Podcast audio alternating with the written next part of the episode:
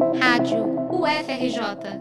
Informação e conhecimento, conhecimento, conhecimento.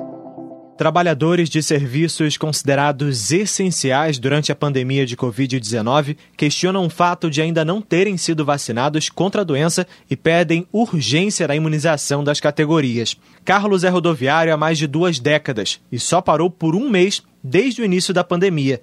Ele prefere não revelar o sobrenome e a empresa onde trabalha, grupo que opera mais de 3 mil ônibus nas regiões Sudeste e Sul do Brasil.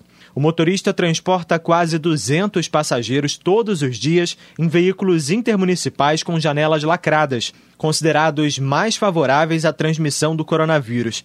Ele conta que tenta se prevenir como pode, mas um dos obstáculos são os passageiros que insistem em embarcar sem máscara. Eu queria que fosse verdade, né? Vacinar os rodoviários, né? Às vezes são que morre, né? Mas a gente faz o que pode, né? O que a gente pode, né? Eu, é, toda vez que eu boto a mão no, mão no dinheiro, passo álcool, né? É, os idosos, eles querem entrar no carro sem máscara e você. A, a empresa faz assim, não é, você não é obrigado a carregar ninguém sem máscara. Mas da roleta para trás, cara, quem sabe são eles. De acordo com o Sindicato dos Rodoviários do Rio, pelo menos 56 motoristas morreram vítimas da Covid-19 na capital fluminense.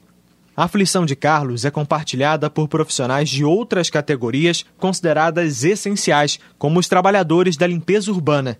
No dia 28 de maio, centenas de funcionários da Conlurb participaram de um ato em frente à Prefeitura do Rio. Eles pediam a vacinação dos garis, denunciavam a morte de profissionais e questionavam a falta de reposição salarial. Em São Paulo, a categoria foi além e decretou uma paralisação de 24 horas no início de junho. Cerca de 18 toneladas de resíduos deixaram de ser recolhidas das ruas da cidade e o lixo se acumulou pelas calçadas. O gari Fábio de Toledo tem 39 anos e trabalha na Conlurb há 12. Para ele, a maior preocupação é a segurança dos familiares. A família da gente é o bem mais precioso que nós temos, né?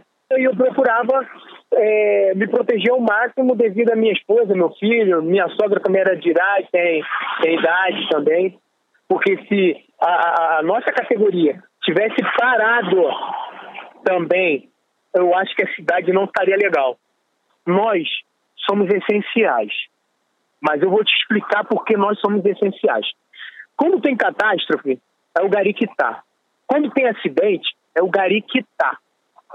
Ele não para. Você pode pegar, abrir a televisão hoje, quando acontece qualquer coisa, sempre tem um gari. Um estudo de pesquisadores do Laboratório do Futuro da COP da UFRJ mapeou as profissões com maior risco de contágio pela Covid-19 no Brasil.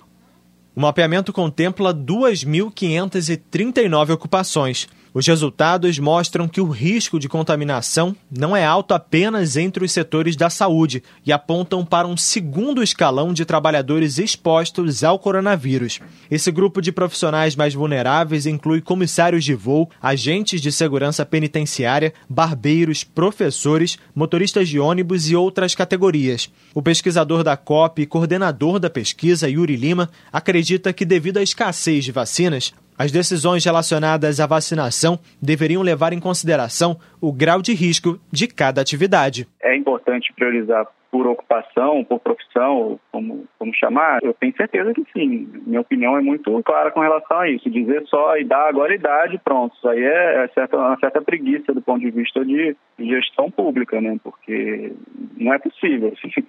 Isso é totalmente inviável, é, é, falta de, de raciocínio, falta de respeito com, com essas pessoas que estão, estão mais expostas. Né? Na capital fluminense, a imunização de profissionais de educação, segurança pública, motoristas e cobradores de ônibus, transporte escolar e serviços de limpeza urbana chegou a ser iniciada no fim de abril, mas foi suspensa por uma decisão do Supremo Tribunal Federal. Semanas depois, a prefeitura retomou a vacinação de profissionais de educação, mas deixou de fora as demais atividades. Questionado sobre o assunto, o município não deu uma previsão para a inclusão dos outros trabalhadores. A nota da prefeitura menciona a decisão da STF e diz que os profissionais do transporte coletivo rodoviário estão na 21ª posição na lista de prioridades do plano elaborado pelo Ministério da Saúde e os trabalhadores da limpeza urbana na 28ª, a última posição.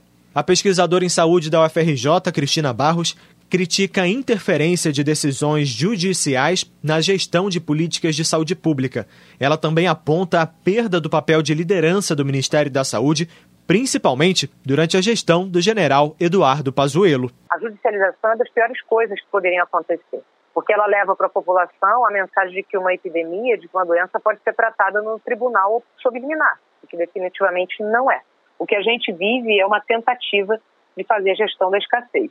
E nesse sentido, o Ministério da Saúde, ele, apesar de ter publicado essa política, ele, ele perdeu o espaço e o reconhecimento enquanto liderança técnica, principalmente durante a gestão que nós tivemos do general Pazuello, que você abre, infelizmente, precedente para que políticos utilizem isso é, da maneira que eles entendem convém até pensando em próximas eleições de maneira desordenada. Enquanto isso, após a autorização do Ministério da Saúde, muitos municípios priorizam a imunização por idade e deixam os demais grupos à espera de seu lugar na fila da vacina. Em nota, o Ministério da Saúde informou que o Plano Nacional de Operacionalização da Vacinação contra a Covid-19 está em constante atualização e que a seleção de grupos prioritários foi definida por especialistas na área e compactuada com várias entidades.